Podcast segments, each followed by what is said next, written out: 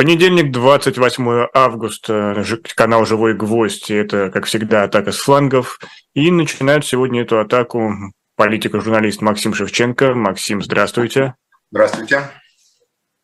Журналистка и феминистка Лиза Озерсон. Лиза, добрый день. Добрый день. И я, примкнувший к ним, Никита Василенко. А, как, как, как вы можете понять, как вы можете понять, главная медийная новость – это гибель Евгения Пригожина. Здесь уже много чего обсудили, и я даже не знаю, как, с какой, какой стороны подобраться, но давайте все-таки некоторые еще детали проясним.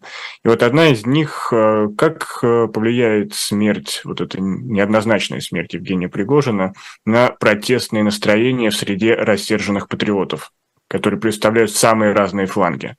Максим, есть ли у вас какая-то какая позиция по этому вопросу? Да, у меня есть позиция, которая заключается в том, что нет никакой среды каких-то там патриотов, рассерженных или обрадованных, с которой власть соотносилась бы как с каким-то реальным фактором. Вот этот вот э, концепт рассерженных патриотов, которыми якобы надо там как-то страшно заигрывать, и которые там, ух, как повлияют на какие-то там выборы президента или кого-то еще. Это просто разводка абсолютно, потому что все это существует в виртуальном пространстве и не, не выходит за достаточно узкий круг, который исчисляется там, ну, сотнями или тысячами людей, по крайней мере, что касается именно рассерженных патриотов. И существует это все даже не позволили этому вылезти в пространство библиотек, когда Стрелков хотел провести в Питере в какой-то там библиотеке, в Листве, по-моему, да, какую-то встречу, ему не позволили. Да, книжный магазин Листва. Вот оставайтесь вот там в вашем сегменте там Телеграма и Ютуба.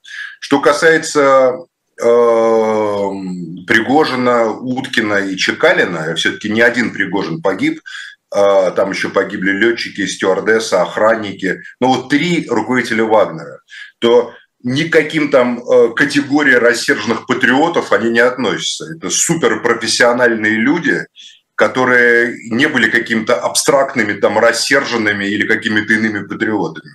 Это были люди, которые в своих руках держали абсолютно свободный авантюристический бизнес, который имел, конечно, военное назначение в том числе, а как финансирование военных структур, так и операции, которые могли иметь стратегическое значение, которые контролировали вооруженную силу численностью несколько десятков тысяч человек, и которые, безусловно, были абсолютно лояльны высшей власти в лице президента России. По крайней мере, я ни разу не слышал ни от Стрелкова, ни от его соратников каких-либо не то что жестких, а даже критических слов в адрес президента Путина.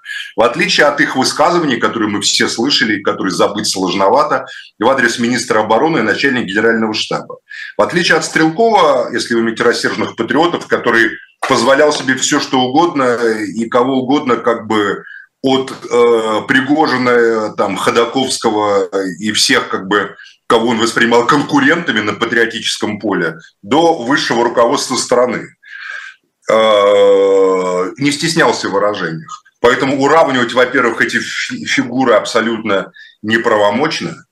Э, структура так называемого ЧВК «Вагнер» – это структура, которая, на мой взгляд, там люди профессиональные, военные, в целом полностью контролируются либо выходцами из э, сил специальных операций военной разведки, то есть людьми абсолютно системными и лояльными, либо э, могут быть взяты под контроль таковыми, потому что, да, наверное, людям там очень горько, жалко, что погибли их командиры, которых они искренне любили, но при этом э, жизнь-то продолжается, и, как говорится, люди войны, пока есть войны, э, ищут контракты, чтобы с ними заключили. И с ними контракты, я думаю, заключат.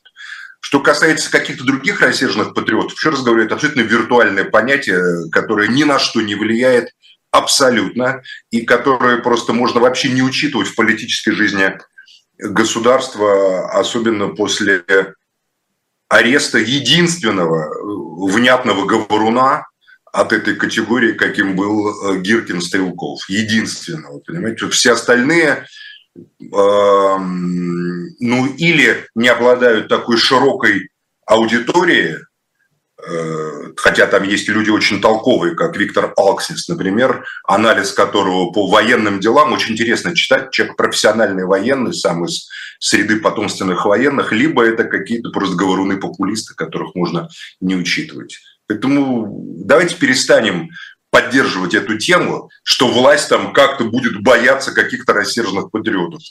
Не будет она их бояться. Она, она их сама выдумала, она, если надо, их сама и Э, как говорится, закроют. Или рассердит еще больше. Процесс абсолютно управляемой администрации. Лиза, согласна ли ты с таким взглядом на этот вопрос? Ну, с таким взглядом, что нам ничего ждать не стоит, наверное, согласна. Но я бы не делала здесь такой симметрии, не проводила между Стрелковым и Пригожиным, потому что Пригожин человек с реальными огромными медийными ресурсами был. А медийные ресурсы все эти работали. И даже, ну вот, простите за такую личную, частную историю жизни, когда э, я ехала на такси к офису, э, к съемочной студии, то мне водитель начал говорить, что какой хороший вот парень, вот наш, вот Женя, вот наш, он родной. И мы, в принципе, вот вы можете, наверное, сказать, что не такая большая поддержка публичная, а, но мы видим все равно стихийными, стихийные мемориалы, мы видим, что люди выходят а, а, самопроизвольно, явно это не по указке администрации, выходят на какие-то там, пускай одиночные, но все равно пикеты, то есть поддержка Пригожина, она, наверное, глубже гораздо, чем поддержка Стрелкова отсутствующая. Мы видели, что там один Губарев что-то там за него высказался перед судом, и потом что они решили, как в БКшнике они решили на аватарках размещать, значит, какую-то свою солидарность, там, условные сердечки там, в отношении Стрелкова. В общем, вот так вот они а, протест свой э, реализовали. Его, конечно же, нет. Протеста справа нет, как бы и не будет. Но Пригожина сравнивать с Стрелковым неуместно. У одного армия своя была, которую на территории Беларуси, э, значит, выгнали из Африки, выгнали, и вот теперь Владимир Владимирович заявил, что они должны присягу э, дать, да, флагу верности, присягу верности, чтобы как бы не было никаких у них там поползновений нехороших. Вот. Вот. А Стрелков просто вот человек, который, да, действительно оказался теперь не нужен, его там диванные эти войска тоже подтвердили свое прямое назначение, что-то там писать с дивана и не высовываться. Вот. А, единственное, что было, это какая-то маленькая активность э, сразу после сдержания и посадки, но потом все, нет абсолютно ничего, никакой активности вот справа просто не существует. Но Пригожин в сердцах людей это видно, ну, как бы это видно. Есть, э, может быть, тоже, смотрите, с Пригожиным такая ситуация, что, может быть, все, что э, вокруг него бурлит, это инициируется его же какими-то там чат-ботами, там, да, и какими-то этими группами. Вот. Может быть, это все заказные истории, то есть мы тут утверждать не можем, но все равно есть ощущение, что это какая-то вот низовая э, инициатива поддержки. У Стрелкова ничего подобного не было, кроме вот какой-то горстки, не знаю, каких-то вот э, якобы таких псевдоинтеллектуалов, э, националистов, там, белых каких-то вот белого движения активистов, которые, ну, как, как, например, вот этот хипстерский достаточно э, хипстерское место листва издательства. Э, поэтому я думаю, что сравнивать бессмысленно. Вот. Ну а про реакцию пропаганды тоже интересно, что Маргарита Симонян э, в этот раз не пропустила события, в отличие от мятежа, где она его проспала. Но она дала очень обтекаемую формулировку но дала комментарий, что она склоняется к самой очевидной версии. И это вот, что называется, так, так суметь надо, вот это вот мастерство пиарщика к самой очевидной версии, Максим Леонардович. А дальше сам выбирает э, зритель, слушатель самую очевидную версию, которую он тоже склоняет. Президент скажет, да. они все ждали, вся придворная публика ждала выступления Путина. Путина. И все были просто обалдели, когда Путин э, сказал э, на самом деле теплые, трагические слова про Пригожина когда он не упомянул слово «мятеж» в своем выступлении. Он сказал, об ошибках были у него ошибки. Но можно считать, что он имел в виду ошибками две судимости, которые были в жизни, да, которые как бы трудно не признать ошибками человека. А, он подчеркнул, что он знал Пригожина с начала 90-х. То есть с того времени, которое было описано Андреем Константиновым в бессмертной саге «Бандитский Петербург», да, потом снят, значит, Бортко, тоже в не менее бессмертной Э, значит, киноверсии этого цикла романов. А, то есть из тех самых лихих 90-х э, и из тех самых питерских улиц, на которых, как Владимир Владимирович нам как-то сказал, он вырос и выросли все его товарищи. Это, знаете ли, отношения, которые дорогого стоят. Это не просто бизнес партнера. это значит, что это как бы серьезные люди, потому что в начале 90-х, э, как говорится, все висело на волоске, и люди, которые занимались серьезными делами, точно не знали, э, доедут ли они до дома, будут ли они завтра живы и, так далее. И, э, в общем, поэтому я считаю, что его выступление, оно шокировало всю эту элиту, которую до сих пор не знает. Я считаю, что он им играет просто как кот мышами или хомяками, или опасными крысами, как угодно, понимаете, как бы э, мурлыкая, так, знаете, так, поводя когтями, но не говоря в целом э, ничего конкретного. То есть они до сих пор, на самом деле, не знают, осуждать им или не осуждать. Я думаю, все их запросы наверх не получают никакого ответа. Им говорят, смотрите выступление президента. А выступление президента, э, как бы, на мой взгляд, дана высокая оценка и Вагнеру, и Пригожину. Более того, там вот э, по словам можно так понимать, а делал все, о чем я его просил, особенно в последние месяцы, да, он выделил специально последние месяцы. Никто же не говорил ему там вот выделите, там, мог сказать, о чем я его просил там на протяжении нашего долгого времени знакомства, да? Но так как мы понимаем, что у Владимира Путина, мы его давно знаем, не бывает случайных слов и высказываний, то это последние месяцы в семантической связке «я просил», да, он выполнял там просьб много хороших, смысл был такой. То есть отсюда можно сделать вывод, что и о мятеже он его попросил, что, резко сделай так, сделай так, сделай, а что? А вот я вам говорю, смотрите, вот у вас есть как бы ваше мнение, а я вам в ответ слова первого лица о чем я его просил, особенно последние Смотрите, месяцы. Во всяком случае, вот это его то, то ли слив, то ли оговорка, то ли проговаривание про 90 это, например, многие трактуют как просто ошибку старческую что человек заговорил. Что ли, это человек не делает. Не впадайте, еще раз говорю, в казус Навального. Не думайте, что этот человек совершает ошибки старческие. Во-первых, он не старик совершенно. А, и, извиняюсь, Рейган на президентский пост а, старше был, когда, понимаете, шел. Во-вторых, а, он это человек с ледяным, с ледяным сознанием. Он четко Давайте понимает, тем более в такой ситуации про, там, не знаю, про, про резиновую попу, это же была несознательная оговорка, это вот человек просто оговорился. Мы сейчас не обсуждаем никакую резиновую конец, попу. Конец начала 90-х можно же перепутать, просто по всем биографиям... Сам Пригожин нет, говорил о том, что нет, с нулевых он знаком с Путиным. Нет, да, он по всем перепутал. биографиям Пригожина они в 2001 году... Он не перепутал, он специально сказал с начала 90-х, чтобы дать понять тем людям, которые знают начало 90-х и которые знали его, помощника мэра Ленинграда в начале 90-х, и знали обстановку в Ленинграде в начале 90-х, и знали, кто задавал тон в начале 90-х, во всех сферах, в силовых структурах, в, на улицах э, Ленинграда еще тогда, понимаете, в политических вопросах. Он специально подчеркнул, что он с Пригожиным, Пригожин с ним с самых первых дней его э, начала политической деятельности Владимира Путина. Он это подчеркнул. Я считаю, что это никакая не оговорка, а это совершенно, наоборот, ясный сигнал, что убит максимально близкий ему человек, с которым он прошел там, где мы выросли. Он сказал, мы выросли на питерских улицах, раньше он сказал. Подождите, вот. а в чем заключается сигнал? В чем как бы смысл этого послания? Что он хочет донести этим? Что-что? он хочет донести, что э, убит ему человек очень близкий, и э, что э, ситуация предельно серьезная. Что это не просто какой-то наемник, который к нему пришел за деньги, а он хочет донести Путин, что для него это личный вопрос – в любой ситуации, личный вопрос. Какие бы дальше версии мы не предполагали, понимаете? Это личный вопрос, а не просто устранение какого-то, какой-то фигуры с доски. Он специально выделил этот момент. Чем специально попросил Пушилина, у которого голос дрожал, потому что ясно, этот вопрос ему попросили задать Пушилину, понимаете, про Вагнер. Для, для того, чтобы ни он сам, ни Путин был инициатором этого высказывания. И он сказал, вот дословно цитирую, он добивался результатов нужных и для себя, и тогда, когда я его просил об этом для общего дела. запятая, как в эти последние месяцы. То есть общего дела, как в эти последние месяцы. Пригожин добивался результатов нужных. Он не сказал, что совершал ошибки, как в эти последние месяцы. Мне кажется, люди, которые пытаются э, по-другому это интерпретировать, либо слепы и не, и не умеют читать. Тут же все сказано.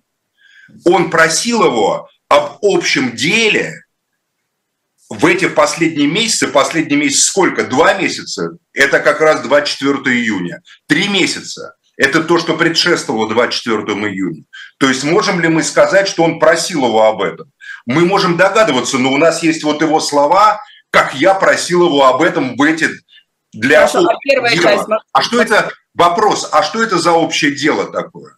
А что это за общее дело? Общее дело – это укрепление государственности.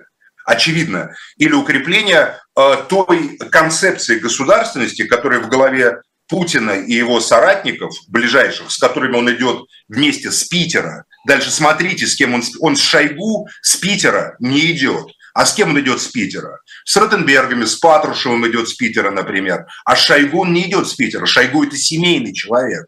Семейный. Это человек, э, который вместе с Валей и Таней, понимаете, поднимался по жизни. Вот поэтому, э, мне кажется, здесь у нас уже начинается пространство интерпретации догадок, да, но, по крайней мере, для меня, безусловно, было очевидно, что высказывание президента России было трагическим. Это был сигнал элите. Э, думайте. Не хотите думать?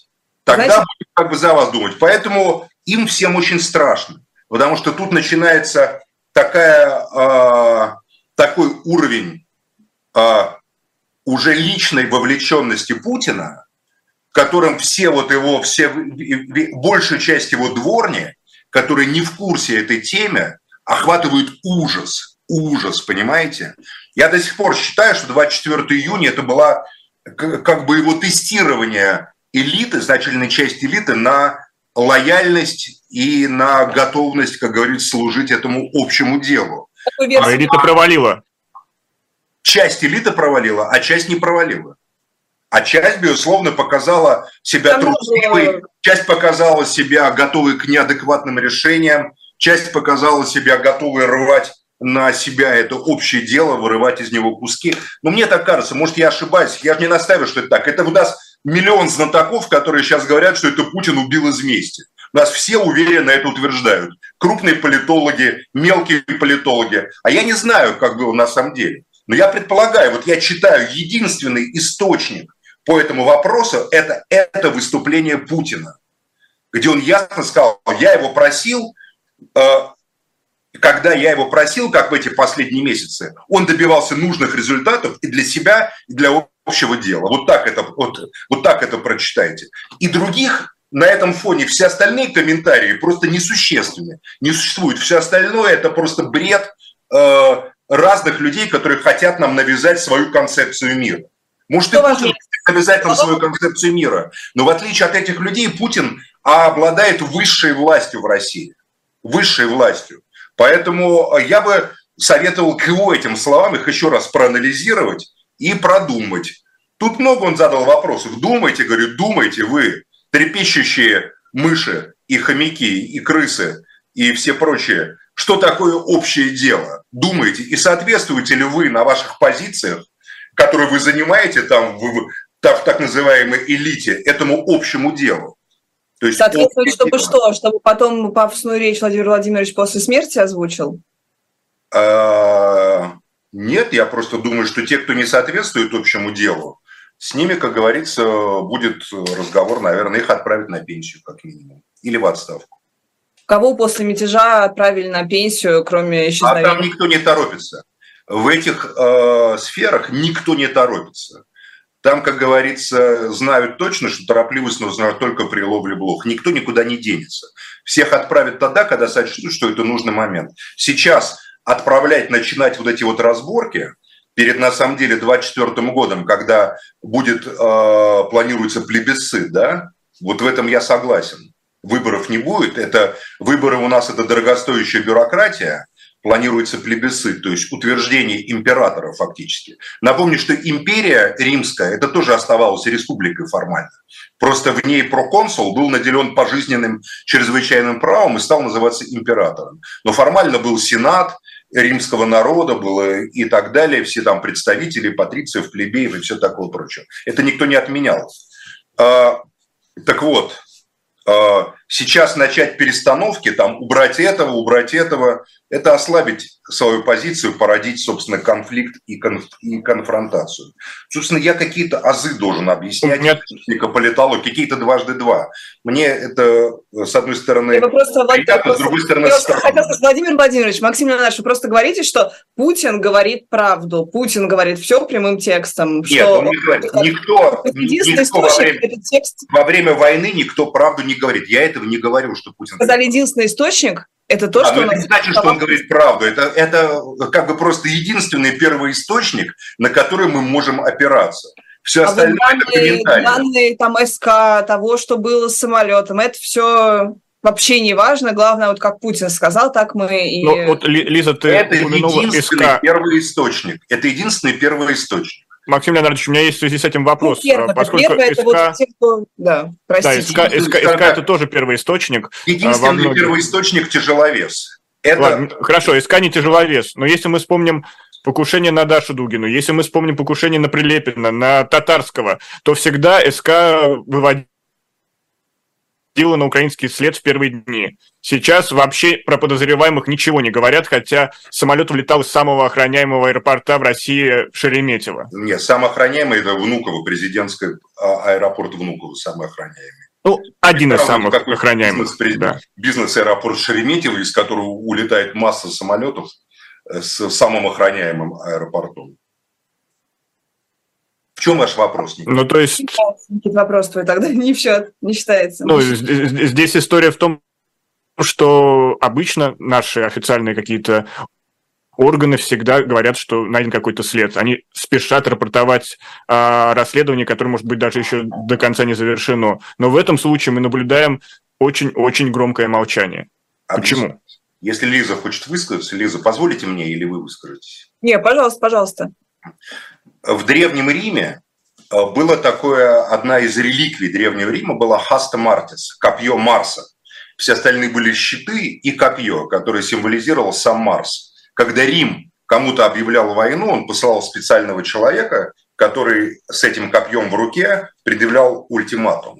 А когда копье Марса уже бросалось в землю, какую-то. Сначала это были границы, когда Рим был маленький, в центре Рима был специальный участочек земли, в который бросалось там с называнием той страны, которой Рим объявляет войну, то война считалась объявлена.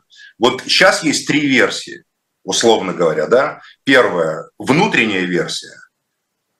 Ну, давайте так, по величине. Э, сначала внешняя версия какой-то большой э, теракт. Вот я считаю, что Э, французскую разведку, допустим, Францию, не, не, не надо сбрасывать со счетов. У них была давняя война с ЧВК «Вагнер» в Африке. И, в общем, э, э, это версия. Я, не, я, естественно, не утверждаю, что это так. Тут нельзя ничего доказать и так далее. Но меня обратил внимание, что в деле а, появилось, это, правда, канал а, ВЧК УГПУ опубликовал, осведомленность которого о, внут... о неких следственных ходах иногда просто поражает воображение, будем откровенны. А, значит, что там вот это прибор, в котором предположительно было заложено взрывное устройство, как я сказал, в первый же день небольшое, да, не надо большое, оно взорвалось, и сразу самолет пошел по швам, да. Оно было заложено, вот фирма, которая поставила этот вот турбохолодильник, она была зарегистрирована во Франции, одна из фирм. То есть слово «Франция» прозвучало уже, понимаете? Было вброшено как в пространство. И тут есть мотив, поскольку у них была реально война. В ЦАР, в Мали, в Чаде ЧВК «Вагнер», если кому и противостоял, то именно французам, французским спецслужбам и вытеснял от имени России именно Францию из этих стран и Нигер – это сейчас вот как бы ключевой момент. Первый мотив, то есть внешняя какая-то страна, и от имени Франции Франция выступает от имени всего Европейского Союза. Теперь весь Европейский Союз, может, кроме Италии, которая занимает особую позицию, но Германия – это точно, которая сама воевать не может, а Франция может.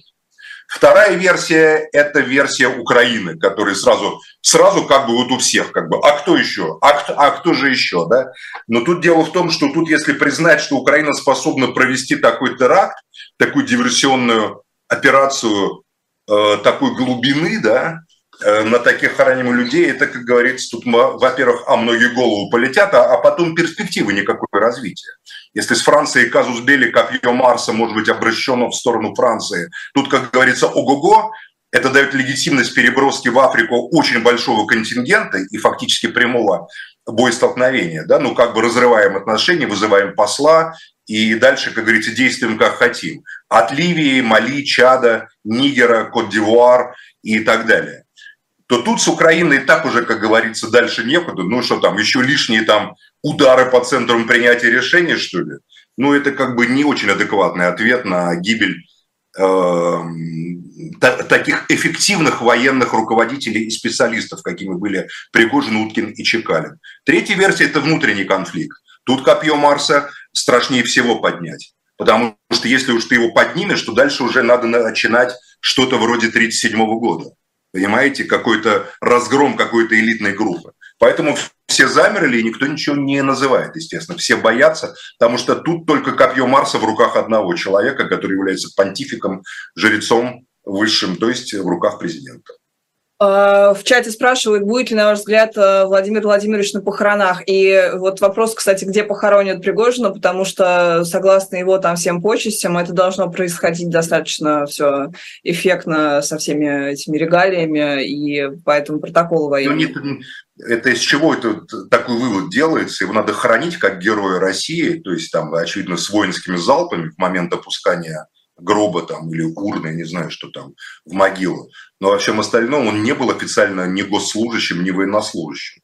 Он был э, предпринимателем, если официальные, может, у него какие-то были секретные звания. Я предполагал, что он там имел какие-то секретные звания Федеральной службы охраны, например. Но это, как говорится, секретная информация. А, и даже если, как говорит герой фильма «Апокалипсис сегодня» в начале Мартин Шин, это секретная информация, и даже если он к этому имел отношение, а об этом он говорить не имеет права, понимаете? А, поэтому нам об этом не расскажут. Но я считаю, что должна принимать решение семья, в первую очередь, да, где хранить Второе – это его товарищи по Вагнеру, его боевые товарищи, с которыми он вместе был под огнем, под обстрелом и так далее. А государство не должно указывать, где его хоронить. Оно должно обеспечить э, волю семьи и волю его боевых товарищей, помочь им. Но то, что его должны похоронить по регламенту Героя России, это очевидно. Будет ли президент на похоронах, так как он в данном случае является частным лицом, а не государственным служащим высокого разряда, то это, наверное, личное дело президента. Тут вопрос, пришлет ли он венок, а будет ли он на похоронах, будет ли от него что-то еще там прямо или официально. Но я еще раз скажу, идет война, и во время войны никто не будет совершать таких же действий, которые были бы во время мира. И во время войны все, все, все всех запутывают. То есть, наоборот, заставляют вас поверить бесконечное количество версий и образов того, что фактически является сокрытием реальности, подлинной реальности. Поэтому а, даже если мы будем вот видеть сейчас вот а, все, что угодно, до конца ничему нельзя верить во время войны. Если вы не являетесь верным сотрудником э, пропаганды, который, как говорится, обязан верить, а иначе его уволят. Думаете, ну, думаете точно не являюсь. Вы, но вы не являетесь, как и я не являюсь, как и Никита не является. Поэтому э, мы Давайте должны здесь... просто думать и все хладнокровно, спокойно. Погибли люди, люди, безусловно, хотя у меня э, были с Пригожиным и судебные иски. Ну, в основном их причиной была моя горячность э, в его адрес, теперь я могу сказать это, но и с его стороны тоже я пытался с ним встретиться, чтобы поговорить лично о судьбе Архана Джималя. Он отказался по каким-то причинам, после этого начался конфликт. Дальше, конечно, у меня была горечь и злоба, и я а, теперь уже, так как он не живой, могу попросить там у его вдовы извинения за грубые слова, которые я сказал в его адрес. Потому что о мертвых либо хорошо, либо ничего, кроме правды. Правду мы еще узнаем обо всем, в том числе о смерти наших товарищей Архана Джемаля, Александра Старгу и Кирилла Радченко. Но к эмоциям это не имеет ни малейшего отношения. Что ж, коллеги, давайте здесь сделаем небольшую паузу. Напомню, это программа «Атака с флангов». Максим Шевченко, Лиза Лазерсон. Совсем скоро вернемся обратно.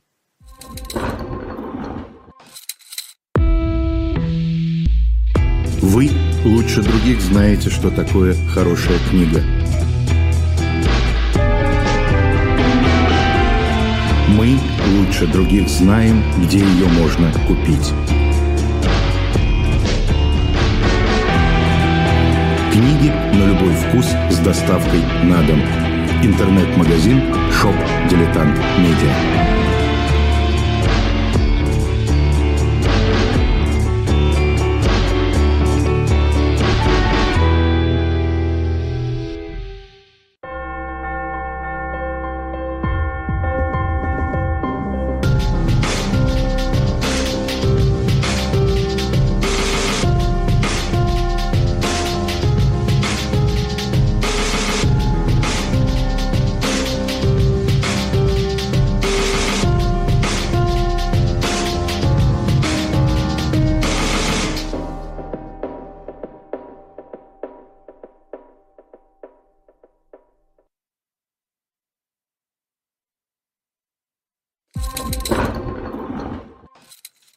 Продолжается программа «Атака с флангов». Максим Шевченко, Лиза Озерсон, Никита Василенко. Напомню, что надо поставить обязательно лайк этой программе, поделиться ею с друзьями, или можно нас поддержать, зайдя в магазин shop.diletant.media, где сегодня особый лот открытки журнала «Нью-Йоркер» с оригинальным автографом писателя Бена Макентайра чьи книги можете также найти или уже видели на магазине shop.content.media. Ну, не забывайте подписываться на социальные сети Максима Шевченко и Лиза Лазерсон. Это тоже всячески приветствуется. И продолжая тему лояльности к Кремлю, разных каких-то групп, сил, а, хочется упомянуть новость, которая, как мне кажется, осталась немного незамеченной, про диверсионно-штурмовой разведывательный отряд «Русич». А, его один из основателей был задержан на территории Финляндии, это Ян Петровский. И здесь э, представители отряда заявили, что э, снимаются с позиции и не будут в дальнейшем участвовать в специальной военной операции, э, пока государство не поможет вытащить их боевого товарища. И здесь у меня опять же вопрос, а все-таки э, удается еще как-то государству удерживать лояльность даже не знаю, вот я уже говорил про рассерженных патриотов, а здесь э, реальные боевые подразделения, потому что, ну, это похоже на какой-то хаос. Э, не хочу сравнивать с Махновщиной, потому что это другое явление, оно было более организовано, но э, все куда-то катится именно то, что называется хаос. Максим, как вы считаете? Еще вы взяли, что какой-то там Русич – это эффективное боевое подразделение. Я вообще не знаю. Но они заявляют, что они на Донбассе с 2014 года, следовательно, они ну, как минимум... Что, они заявляют, что они на Донбассе с 2014 года? Значит, они прошли как бы все эти 8 лет распилов, разграбления Донбасса и тому подобное, что там все было. Понимаете? Очень ну, может быть, они эффективное подразделение составили... А кому они подчиняются? В составе кого они? Вот ну, вот я не знаю просто, ну, я такие вещи утверждать не могу, просто кому они подчиняются? Эффективное боевое подразделение. Где оно получает вот, допустим, э, про Вагнер нам сам президент России сказал, что мы им выделяли 50 миллиардов или сколько там, да? А этот Русич, который вы называете эффективным боевым подразделением, а где оно, что оно, что в каких операциях? Насколько я понимаю, входил как раз ЧВК «Вагнер» и получал оттуда и финансирование, и боеприпасы. Насколько вы понимаете или входил, Лиза? Я, я а как мы, как мы это, мы это, как мы можем это проверить? Ну, как будто бы да. То есть они... Например, они спросить, например, у тех э, руководителей ЧВК «Вагнер», которые не разбились в самолете. Да, Входил ли к вам какой-то там Русич? Я так понимаю, что ну, ЧВК «Вагнер» это была достаточно жесткая структура с жестким подчинением ЧВК «Вагнер». Я не слышал про то, что там были какие-то автономные куски внутри этого Вагнера, которые сами по себе могли бы, а, выжить в бахмутской мясорубке и после этого еще сохранить какую-то такую субъектность. Ну, назовем их, работали по франшизе.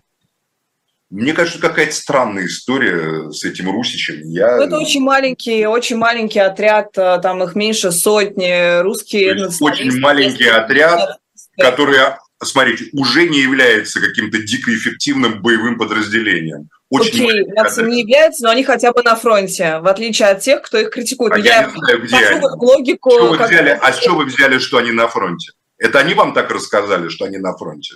У вас все участки... Ну, Лиза, а с чего вы взяли, что они на фронте? Вот у вас какая такая уверенность? Вот этот вот их вот Алексей Мельчаков, который везде как, э, знаешь, один из фронтменов, а он э, везде, знаешь, пиарится, что он на фронте, они поехали в Донбасс в каком-то там еще э, году, там, 9 лет назад, и там они воевали, и окей, там мы не можем Смотрите, говорить... В каком-то в 14-15 году там была совершенно одна ситуация. Кто там только не, не был, кто там только не воевал. Сейчас это другая. С чего вы взяли, что сейчас они на фронте? Ну, смотрите, э, сам факт, что их основатель Ян Петровский был задержан в Финляндии именно по запросу Украины, поскольку они обвиняют его в военных Какое подразделение на фронте, а его основатель во враждебной стране, который, который в нас. А что задание выполняет? Это что же диверсионная группа? Понятия не имею, что он там выполнял, и я что-то сомневаюсь, что те, кто выполняют задания, вот так вот будут себя вести и раздувать какие-то информационные пузыри такого масштаба. Ну, то есть, я по вашему мнению, это, я этот думаю, инцидент недостойный внимания? Я думаю, что мы обсуждаем какую-то э, какой-то информационный пузырь просто-напросто, которого это... э, Русич какой-то там. Мне кажется, что это важно. Про призрак, я, про призрак мозгового я слышал, мозгового знал там. Про Дремовские полк имени Платова слышал, в Стаханове бывал, в Брянке бывал, понимаете, видел там, как рабочие, значит, этого Алчевского завода там формируют боевые отряды. Какой-то Русич там. Вот Лиза считает это важной историей, она вот хотела объяснить, почему. Ну, мне кажется, Давайте. потому что, когда мы говорили про там нацистов в очередной раз с Максимом Леонардовичем, кстати, я сказала, как насчет Русича, который воюет сейчас, и, по-моему, я, насколько я помню, про него даже говорили на федеральных каналах как про что-то хорошее, то есть это никогда никем не отрицалось. Эпизод важен тем, что сейчас внезапно Марина Ахмедова, которая, ну, прям вот очевидно по пропагандистской а, методичке работает, на них прыгнула, вот это интересно. И это вот ложится в наш вечный тезис о том, что у нас нас э, все вот эти вот националистические певцы войны, они сражаются, сражаются за там Русь, за императора, за монархию, а потом им ставят красный флаг советский и называют э, город Красным Лиманом, допустим, да, и вот эту советскую всю насаждают историю, хотя они играют в какое-то белое имперское, там, захват, ириденту и тому подобное. Все эти красивые вот имперские слова. Вот, вот в этом контексте эта история интересна, что никто никогда не будет смотреть на националистов, никто никогда вообще даже не подумает про них, и то, что они сами самораспустились, или как они там сказали, мы оставляем позиции и самовольно уходим. А, это, конечно, говорит о многом. Наверное, от них там ничего особо не зависит. Где они держали какие-то, где 100 человек, где там 100 человек, вы сами сказали, до 100 человек держали какие-то позиции. Ну, где они держали? В, подр... по словам, в составе кого? Какого-то корпуса, в составе батальона. 100 человек – это примерно рота, меньше роты, 100 человек, понимаете? Они, а, они то есть какая-то рота... Ну, 100 человек, вы, вы сами сказали, 100 человек – это меньше роты его словам. Это настолько малозначимая, малозначимая боевая единица, понимаете, основатель которой еще там где-то по Европам, как говорится, путешествует. И имея в своей биографии какие-то там обвинения европейцев в каких-то там преступлениях или что-то еще там. Поэтому, мне кажется, это какая-то выдуманная история, э, очень подозрительная, и тут какие-то лапы мохнатые спецслужб и уши торчат настолько очевидно, что комментировать это ну, я не знаю, Максим, мне кажется... Это, вот я знал, допустим, с 2014 года, понимаете, многих, кто-то убит, кто-то не убит, там вот... Э, надо тогда Ходаковского послушать. Александр Сергеевич Покоряев всех знал, кто там был в ДНР. Пусть он да. расскажет. Он вот, понимаете, э, там воюет в составе Росгвардии Российской Федерации, по крайней мере. И понятен его статус. Какие-то еще отряды там остались даже ЧВК «Вагнер» мне понятен был статус, что это подразделение сил специальных операций и военной разведки ЧВК «Вагнер». А какой-то Русич. То есть это где-то кто-то его курирует, какой-то там кто-то, какая-то структура, я даже не хочу вникать какая. Я не верю ни в какие самостоятельные отряды, которые где-то там сами воюют в 23 году. Это не 14 год и даже Хорошо, не 15 мы не говорим про то, как сейчас, мы говорим про их э, биографию. Биография понятна. Это вот нацисты, как, которые в 14 году, как вы помните, поделились. Часть, как, как его зовут, вот этот вот э, ДРГ, который к нам в Белгород все время делает набросы, Денис Капустин. Часть встала на сторону Украины воевать против режима, против Путина, вот прям буквально как власовцы. Другая часть за империю, за русский мир, они остались здесь. И вот ДРГ, ДШРГ Русич, они воевают, как бы интересно просто получилось, что эти нацисты, они встали по обе стороны фронта. Вот в этом был некий э, такой э, любопытный, что ли, этимологический момент. В том числе среди азовцев были те же самые люди из той же самой тусовки, что оказались в Русиче. Вот эта симметрия очень интересна. И как будто бы есть ощущение, что сейчас от них таким образом решили просто э, избавиться. И даже и... этот Петровский, как про него пишут, уже оказывается, там 6 лет назад был депортирован из Норвегии. То есть я не знаю, какое он отношение имеет к современной ситуации, если он уже 6 лет назад жил в Норвегии, откуда был депортирован. А он и вид на жительство выполнял спецзадания, диверсионные задания, Максим. Откуда вы это знаете? Не вы Что вы ну, а что вы думаете, что он просто по Европам, что не занят? Вы что? Вы почитайте. Я ничего про это не думаю, я не знаю. В общем, а любоп... вы все знаете, вы считаете, да, он выполнял спецзадание. Я читала про это. Любопытно, что они очень хорошо это оправдывают. Вот, допустим, Максим, если бы у вас оказалось норвежское какое-нибудь гражданство, ВНЖ... В 2016 то... году сотрудничал с польскими националистами. Я вот читаю а, отнюдь как бы недружественные к российской власти и издания. Сотрудничал с польскими националистами из организации «Задруги». Э, так. А, так вот, э, к вопросу про паспорта и пропаганда такая вот э, правая, да, вот эти наши чуть-чуть такие радикальные националистические телеграм-каналы, они это просто оправдывают, говоря тем, что он ехал туда по учебе. Представьте, какой бы сырбор был, если бы там, не знаю, как Собчак было с паспортом, если бы у Венедиктова было э, какой-нибудь ВНЖ, у Максима Шевченко, у Никиты Василенко, у Лизы Лазерсон. Представляете, сколько, сколько вообще бы э, про это все говорили? А в итоге у нашего э, националиста какие-то ВНЖ в Финляндии, в Норвегии, но это все по делу, это вот по учебе человек ездил.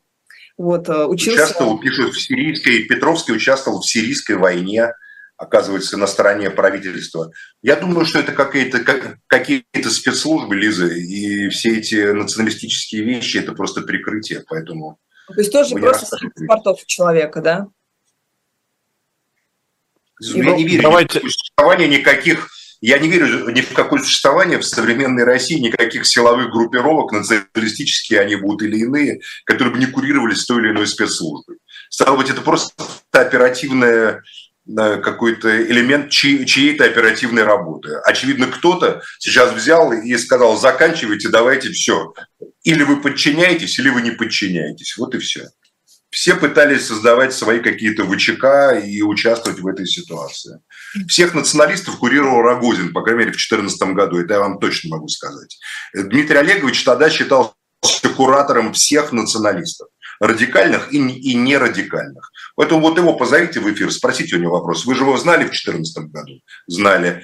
А он тогда их всех курировал, он считался патроном всех правых и крайне правых в России как бывший лидер такого как бы родины там. И знаменитого мема там «Уберем там мусор или грязь там с улиц Москвы», помните эти ролики знаменитые? Бывшего Но мем с Батутом все перебил, мем с Батутом все перебил. Про Мельчакова, про Мельчакова известно, ну, что он дал голову щенкам, а Дмитрий Олегович случайно, как мы знаем, тоже вот потопил, помните, в ходе эксперимента щеночка. Может, может они и знакомы. Лиза вспомнила оригинальный пример да, что, что общего между и дальше, знаешь, два человека. Да, Думайте. Да, да. Я буду теперь говорить так чату всегда. Л- ладно, давайте сменим тему и поговорим об их нравах, о том, что сейчас на первых полосах некоторых европейских газет, потому что действительно обсуждаются э, многими слоями общества и самым серьезным э, характером. Э, то, что президент Федерации футбола Испании Луис Рубиалис э, поцеловал в финале фут- чемпионата мира по футболу женского чемпионата мира футболистку Дженни Эрмосо без ее согласия в финале, после того, как сборная Испании взяла золото. И это стоило ему временного, ну, как минимум, пока временного отстранения от э, поста главы Федерации Испании, но скандал набирает обороты, и многие считают, что он вообще заслуживает всяческих разных наказаний, вплоть до уголовных. И вот здесь идут в разных странах Европы серьезные обсуждения и споры. Вот, Лиза, объясни нам, пожалуйста, э, насколько это серьезный проступок был со стороны товарища Рубиалиса ты знаешь, не столько проступок, сколько реакция первая на него, на мой взгляд, была очень странная. Я просто пыталась даже выяснить э, прям такой таймлайн себе настроить, что там произошло после чего, а, потому что поцелуй в запале чувств, там вы видели, Максим Леонардович, это событие, в запале я чувств... такими не там... интересуюсь такими глупостями, честно вам скажу. Это я Леонард, вообще понять, но... что, что вы обсуждаете, и даже не понимаю, о чем идет речь. И, э, естественно, человек в запале, президент... А, я не смотрю женский футбол и не читаю его футболом. Б, я не смотрю мужской футбол, потому что он мне осточертел просто, и не смотрю его уже много лет. В, мне все равно, кто кого целует. А, я так понимаю, муж этой футболистки дал по роже этому э, президенту? Или Нет, у нее скандал не, не оказалось, она сама с помощью прессы дала по роже этому президенту футбольной ассоциации. Там просто был, вот, понимаете, вот одно дело, окей, у тебя... Я думаю, что причина это всему какие-то попытки каких-то оппонентов этого несчастного президента подсидеть его, и они позвонили этой жур... футболистке и сказали, слушай, он там тебя чмукнул, давай-ка дай пресс-конференцию, мы его уберем, мы займем место, и ты станешь там пожизненным капитаном сборной.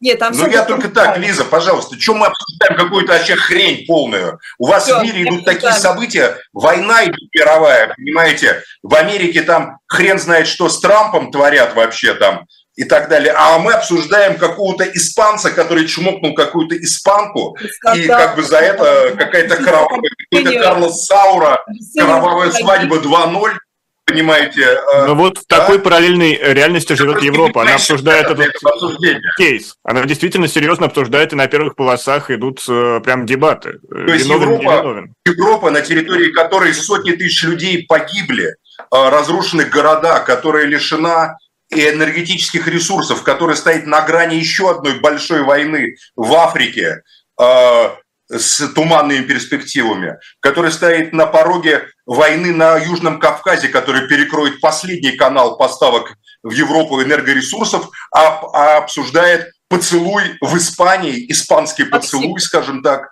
э, между тренером. Ну, так, Лиза, э, что мы идем на поводу этой хрени? Да вот, ну вот пусть, пусть Лиза объяснит. Вот мне я правда интересно. Я, что... считаю, я считаю, что это не хрень, потому что я считаю, что все это движение в сторону какой-то внимательности, понимаете, к человеку. Что вот оказывается нельзя целовать женщин без спроса, и это не пустяк, он а это скандал. Он Понимаете? ее, Лиза, он это поцеловал не как женщину, а как футболиста. оскорбленные. Та же самая траектория, что человек... Я с вами согласен. Я с вами согласен. Вот Я большой тренд. А у нас все, жизнь ничего не значит. Целуй, не целуй, убивай. У нас была история, как э, кто-то там, этот председатель э, по борьбе Федерации, по, просто побил девочку за то, что она не заняла третье место. В Рио-де-Жанейро было. И ничего, никакого скандала не было. А мы тут действительно говорим про то, как у них там в Европе, видите, внимательны к собственным чувствам. И это прекрасно. А у нас наоборот. У нас вот, я не знаю, э, ноль э, стоит твоя жизнь и твои чувства. Я может... с вами абсолютно согласен. Я вспоминаю, я вот сам в юности после плавания и водного пола э, пару лет играл в ручной мяч. И вот ручной мяч – это такой замечательный, очень травматический вид спорта. Я помню тренера по гандболу женскую вот на Олимпиадах, пока это было давно, я еще смотрел, как он орал на этих бедных девочек, гениальный тренер. Благодаря этому они там что-то выигрывали постоянно все время. Он орал на них страшно, там камера подъезжала. Поэтому э, давайте так, Лиза, как бы если уж вы хотите эту тему можно ли целовать женщину без ее согласия? Ну, Я считаю, что нельзя, но если очень хочется и ты не можешь удержаться, то можно, но за последствия ты отвечаешь сам. Этот э, мужчина, испанец, как положено испанцу, рискнул, и, как говорится, теперь как бы разыгрывается, понимаете ли, романс о Луне-Луне, как писал Габриэль Гарсия Лорка. Э, но совсем уж отказать мужчинам в праве целовать женщин – если как бы нельзя, но прямо терпеть невозможно, ну это как-то жестоко, Лиза. Это какая-то прямо диктатура, знаете, какой-то феминистический фашизм. Да, мужчины будут целовать женщин, зная, что нельзя, но очень хочется, понимая, что за это их, их могут убить, э, оплевать, опорочить и так далее. Мы закончили вот эту бы, тему. Максим, вот вас бы без просто бы Слуцкий поцеловал, вы бы что, им простили бы его, вы бы не считали, что надо ограничить? Какая мерзость. Ну, а и, и для меня Какой тоже мерзость, если тренер, меня Слуцкий Тренер ЦСКА, бывший тренер ЦСКА или глава ЛДПР? Оба, Глава ЛДПР, потому что он был замечен за там всякими нехорошими рукоприкладствами в отношении он девушек. Не был никогда, он был замечен за нехорошими делами, может быть, вероятно, скорее всего, но никогда не был замечен за нехорошими делами в отношении мужчин. А, ну все тогда. Получается, мужчина может ударить, если его поцелуют. Понимаете, кто-то насильно, а женщина не Лиза, особо. Ну что мы обсуждаем? Ну, пожалуйста. Ну, ну, это неприличная тема какая-то. Ну, что мы обсуждаем? Давайте так. А... а то, что если очень хочется, то может. Давайте мы от него откажемся. Максим Иванович, нельзя. Я не говорил, если очень хочется. Лиза, я не говорил, что можно, если очень хочется. Я, я говорю, что нельзя без согласия женщины ее целовать. Но если мужчина не может терпеть, как бы ему дико хочется поцеловать, бывают такие ситуации, он должен понимать возможные последствия. В каких-то регионах мира его могут завалить прямо сразу, понимаете, братья этой женщины. Или там ее муж, например например, или кто-то еще. В каких-то регионах мира на него женщина может подать в суд, как мы видим там Испанию. А в каких-то регионах женщина может ему сказать, слушай, ты слюнявый, отойди от меня, еще тебя не хватало в моей жизни, пошел вон. Ситуация вариативная, и она жизненная. Не идеологизируйте эту ситуацию, Лиза, я вас умоляю. Я считаю, что прекрасно, что у нас... А в каких-то регионах мира может сказать, слушай, наконец-то ты решился меня поцеловать. Я так долго на тебя смотрела, скажет этот футболист. Нет региона зависит, Максим, э, ситуации. Вы описываете ситуацию согласия. Вот тем более. Мы говорим про ситуацию несогласия, понимаете? Она принципиально другая. Она мне, стыдно, мне стыдно, мне, мне стыдно и скучно. Говорить, что, что можно иногда. Ну хорошо, у меня есть другой вопрос, уточняющий в рамках этой темы, но уже из политической плоскости. А то, что эта новость выходит на первые полосы, означает ли, что Европа уже устала от э, конфликта на территории Украины?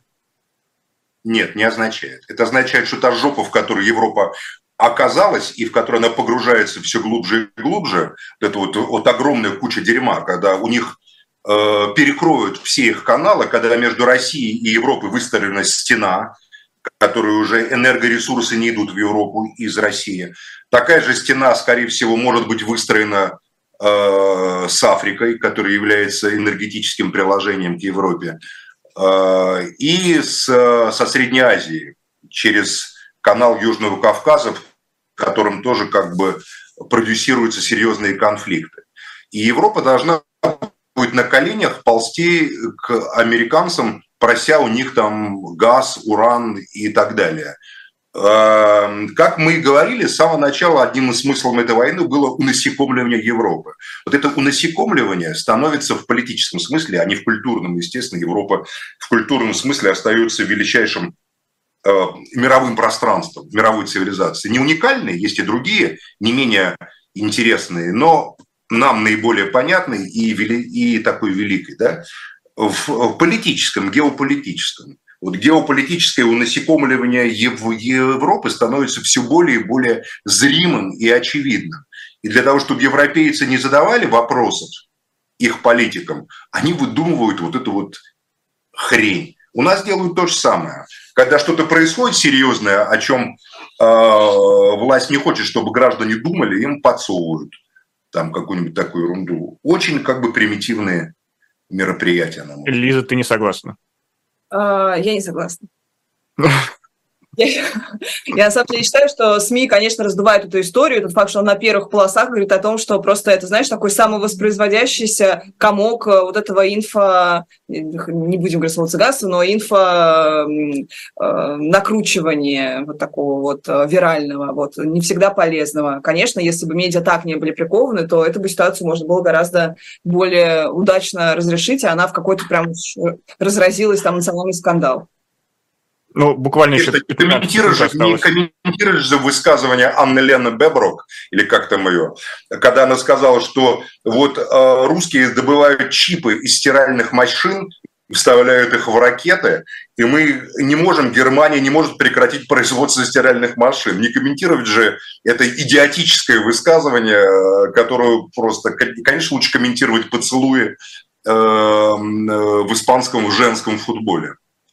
Мне кажется, Бербак уже здесь никто не, не верит. В любом случае, время, время подошло к концу. И ну, она определяет, по крайней мере, до сих пор. Но она определяет ход войны. Вот ей никто не верит, но она определяет ход войны, как будто чипы только в стиральных машинах. А в детских игрушках электронных чипов нету. Вы там скажите, что в Бундестаге и задали такие вопросы. Там есть чипы и дейлы. Чипы и Дейлы, Чипы и Дейлы, которые спешат на помощь. Максим Шевченко, Лиза Лазерсон, Никита Василенко, Атака с флангов. Всем спасибо и до новых встреч. Берегите себя. До свидания. Пока-пока.